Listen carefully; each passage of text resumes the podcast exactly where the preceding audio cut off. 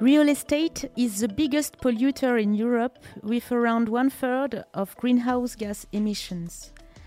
Awareness of the environmental emergency has accelerated with the pandemic.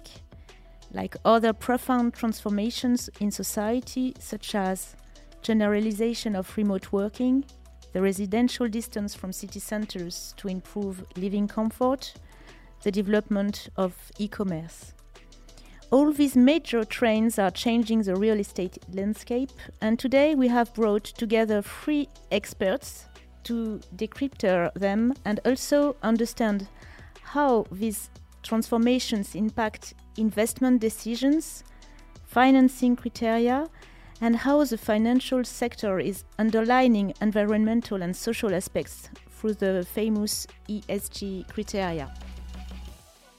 Irène Fossé, thank you for being here today with us. Thank you very much. You are Director of uh, Research and Strategy at AEW. Serge, you are Executive Director of uh, Real Estate and Hospitality Industry Group at Natixis CIB. Good morning, Hélène. Uh, Thierry, you are Director of ESR at AEW. Good morning. We will begin with uh, you, Irène, and uh, could you explain us the macro trends on the real estate sector? Thank you very much for the introduction. Um, so it's true that the COVID pandemic has accelerated a number of structural trends um, that existed before before COVID, such as e-commerce. Uh, but we expect the situation to normalize in 2022. Um, so, for instance, we expect footfall in stores to re recover. Um, what we've learned um, with this pandemic is that every time restrictions were lifted, um, footfall recovered, which really showed how uh, consumers were attached to physical stores. However, the share of uh, online sales is, is expected to continue to increase and is expected to reach 15% of total sales in France in 2022. So, a number of retailers, um, notably in the fashion industries, um, are having a, a difficult time, uh, but a number of omni- omni-channel retailers have really um, successfully integrated their um, online and offline uh, platforms. The development of e-commerce um, has also led to a, a surge uh, in demand for logistics space, uh, where we see rental values increasing as a result of this increasing demand, but also uh, as a result of more limited supply. Um, and this is uh, due to environmental regulation um, especially on, on land take, uh, which is um, the amount of land, of natural land, which is being converted into built surfaces. A boom in uh, logistics, but uh, resilience on uh, retail.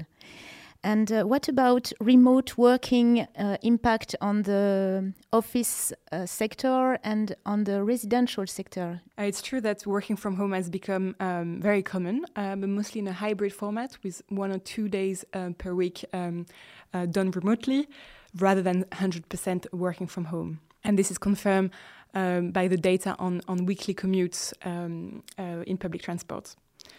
But let's keep in mind that even in the Paris region, only 40% of workers can work from home. Companies have adapted their real estate strategies and are favoring even more than before very central, accessible locations, uh, which is increasing the polarization of the market between these very accessible locations um, in central Paris, for instance, and more peripheral locations. What we have also noticed is that companies care even more about the well being of their employees um, how they can cycle to work, um, and also try to favor as much as possible communal space to favor interactions. Companies are indeed, um, you know, worried about the long-term effects of working from home on uh, the feeling, um, you know, the, the attachment to the company, on you know, to facilitate the onboarding of new employees, as well as the intellectual stimulation that you can have in the office when teams work together. When it comes to the impact on the residential market, the impact has been quite limited. Um, there is no urban exodus. Um, there is still a very uh, like sharp shortage of housing in key metropolitan areas,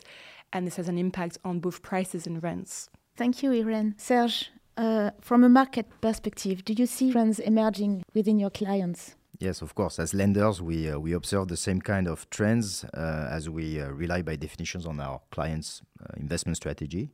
Uh, we can, however, uh, choose to be aggressive in some areas and not in others.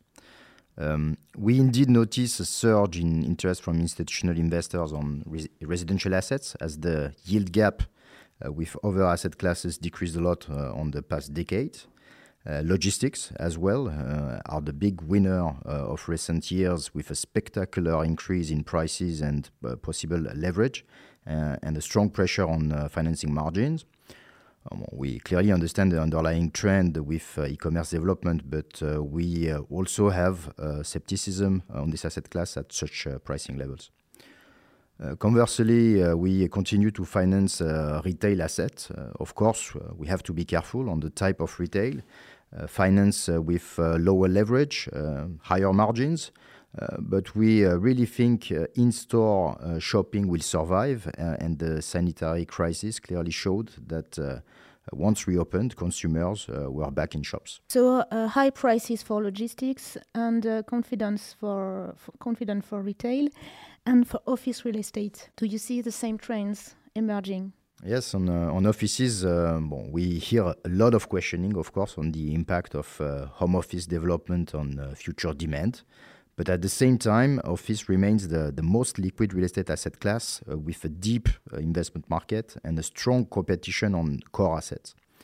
of course, we need to be even more careful today on location, accessibility, uh, modernity, flexibility, and ESG elements on the buildings, as we expect more and more polarization on the market. One of the key transformation of the in the society emerging from the pandemic is also the growing awareness of environment emergency. Thierry, could you tell us more about uh, how investors take into account these ESG criteria in their policies? I would say that we observe more than a growth and hysteria around uh, ESG topics, more and more expectation from the civil society, more and more demands from the investors. The pandemic demonstrates uh, the, the importance of environmental topics and uh, the connection between environment and the economic. We observe the judiciarization of the ESG uh, uh, expectation with more and more trials all around the world for states or even companies. And uh, I would say the, the, the, creation of a notion of responsibility of investors. At the beginning, in the Paris Agreement, it was just asked to be compatible with the targets of the Paris Agreement. Now, the European Commission is looking for private uh, capital to finance the ecological transition, uh, around 180 billion uh, euros per year until 2050. At the same time, uh, the European Commission is implementing a regulatory framework on sustainable finance with two main targets to struggle against greenwashing, and that is also linked to the responsibility of investors and also to finance the ecological transition by defining what is a green asset.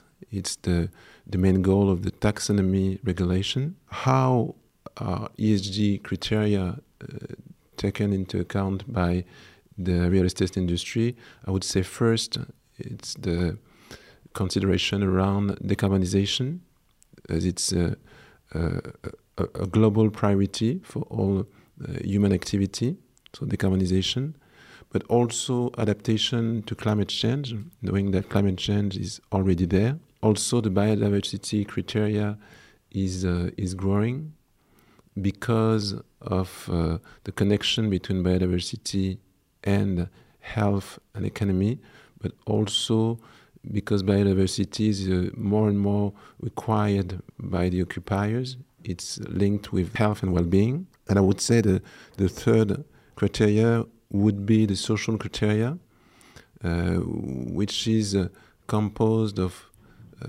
well-being inside the building, and for example, air quality or water quality, but also uh, the access to biodiversity, as I was saying, and the last one would be the services inside the building to see the building more than uh, more like an experience for the occupiers to have more and more services. So high expectations.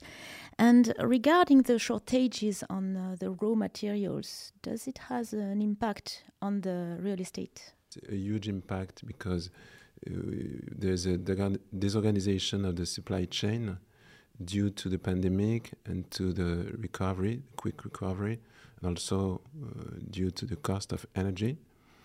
And that provoked uh, an increase of the material costs, including sand, metals, woods, with a huge impact on the cost of construction and also the uh, provoking delay on the sites and also for the health of the of the work companies. It's a it's a concern, and it um, strengthen and comfort uh, all the circular economy uh, initiative that was already in the real estate industry, but it, it is reinforced and also it appears in the uh, European regulation, uh, specifically in the taxonomy. Thank you very much, Thierry. Serge, how do you uh, integrate these high expectations from civil society, regulators, investors in the financial criteria? I really think Natixis has been a, a pioneer on that field with uh, strong ambitions uh, at the bank level uh, and the implementation of concrete operational tools uh, to achieve it uh, with the development of what we call the green weighting factor within the CIB. Um, in a nutshell, uh, it's a tool that was developed for front officers, allowing them to assess the transaction's greenness, uh, implying an improvement or decline of the transaction uh, internal profitability. Uh, this will naturally push teams to originate uh, greener transactions. So, a colorization of real estate uh, financings depending on their environmental impact and in order to prioritize the financing of ethical assets that's it. And how is it uh, concretely uh, applied? Uh, yes, more to simply uh, to assess the, the greenness of a transaction, uh, front officers uh, need to answer a few specific questions on CO2 emission per square meter, on labels, year of construction, or um, big refurbishment. Um, this questionnaire uh, is the, the, the, result of a deep analysis made by real estate financing experts and ESG specialists based on uh, local leg legislation, market standards, labels, uh, and this was done country by country. Uh, even if nothing is, uh, is forbidden in terms of financing, the idea here is to be able to monitor um, and improve our exposures uh, on a portfolio basis over time. Uh, one last remark, maybe on, on uh, general corporate purpose financing. Uh, we implement a lot for REITs, so the real estate companies. Uh, we are now systematically uh, integrating structures in our financings to motivate our clients to reduce their CO2 uh, emission per square meter. If they achieve the agreed target, they will benefit from a margin reduction, and if not, a margin increase. Uh, CO2 uh, emission is the main indicator, but we can also add other indicators like a certain level of certification, a GRESB minimum rating, or even employee wellness. We are almost done with this podcast today. Thank you all for your explanations. Uh, I would like to ask you a more personal question. Uh, you all know the sentence from uh, Le Petit Prince, Little Prince from Saint Exupéry Draw me a ship. I would ask you, draw me a house. How do you imagine, in two words, the city of the future? Irene? So, a, a, word that often comes to mind is resilience. Um, cities will have to become more resilient in a, in a context of increased climate risks. Um, I think in particular about um, summer temperature and air quality. Cities will also have to become more resilient to take into account um, evolving needs, for instance, by favoring um, housing developments over office developments. Um, another, another idea is that cities will have to grow in a more conscious way, using less energy but also less land what is at stake is really to improve and green the existing stock rather than systematically build from scratch, and also by recycling materials as much as possible. Serge, how do you imagine in two words? Yes, I, I would say decentralized and greener, uh, the two words that come to my mind when I, I try to imagine the, the city uh, in the future. Uh, decentralized because uh, the, the workplace has mechanically lost importance. Uh, when you had only your office in the past, now you have your office and somewhere, somewhere else that competes. Um, this somewhere else being all the other places where it's possible to telework, uh, your home, your secondary house, the cafe next door. Uh, this new flexibility will obviously change the relation we have with our office space and also the place we live in. The second word without a lot of originality would be greener, uh, but the um, trend is so deep that we can't imagine the city of the future without mentioning it. Uh, real estate will have to accompany, accompany what we currently live in large cities with the reduction in the number of uh, polluting cars, the pedestrianization of city center.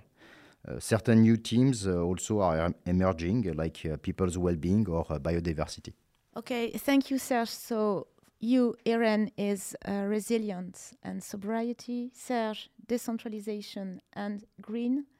Thierry? What about your two words for the city of the future? Uh, connected and efficient. Connected with the environment. Uh, it means that uh, we'll have to uh, choose the location of the cities uh, um, taking into account the climate change because we know that uh, the consequences of climate change won't be the same depending on the location. If you're near the sea or near uh, the water, you won't have the same risk. It's also a city not too big, an average city, because you know that you have more negative externalities with big cities and efficient because we'll have to improve the management of all the flows of the cities uh, the food the energy the transport or whatever. And for that, we will need IT tool to uh, increase the efficiency of the management of all those flows. Thank you all for all your explanations and giving us a more positive view of the future for real estate.